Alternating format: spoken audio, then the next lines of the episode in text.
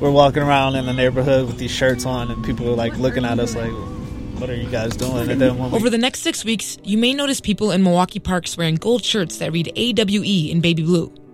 AWE is short for Artists Working in Education, and Terry Spears will be in one of those shirts. when we like kind of explain it and tell them we're gonna do free art, and I'm like, "Oh yeah, yeah, yeah, we'll be there."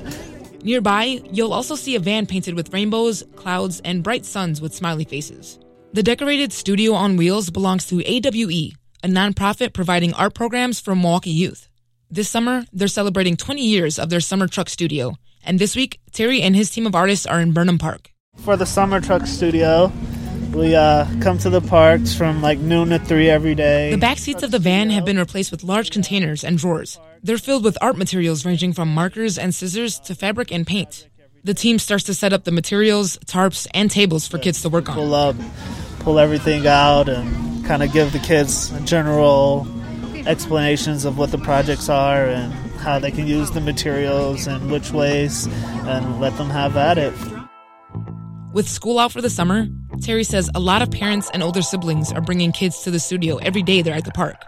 So each day, they teach the kids a different project. I like to do like theme days.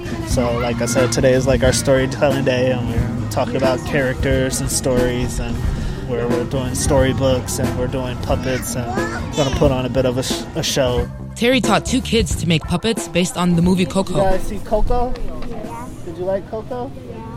So maybe we do like a calavera. Jamie, who works as a nanny during the summer, brought a few of the kids she watches for a second day in a row. I like how relaxed it is, and you kind of come and go. And these girls are super, super active, and they're always on the go. So it's kind of hard finding things, you know, to hold their interest. And this is one of them. They really, really like this. Not only is this a free program keeping neighborhood kids safe and active during the summer, but Terry says it's also a space for the kids to own. just a way for them to express themselves and you know whatever they have up there that they need to let out. There's a creative outlet for it right here. It's like their space you know? They don't have to worry about anybody judging them If you'd like to follow the truck studio around different Milwaukee parks, visit awe-inc.org. I'm Bianca Fuster for 889.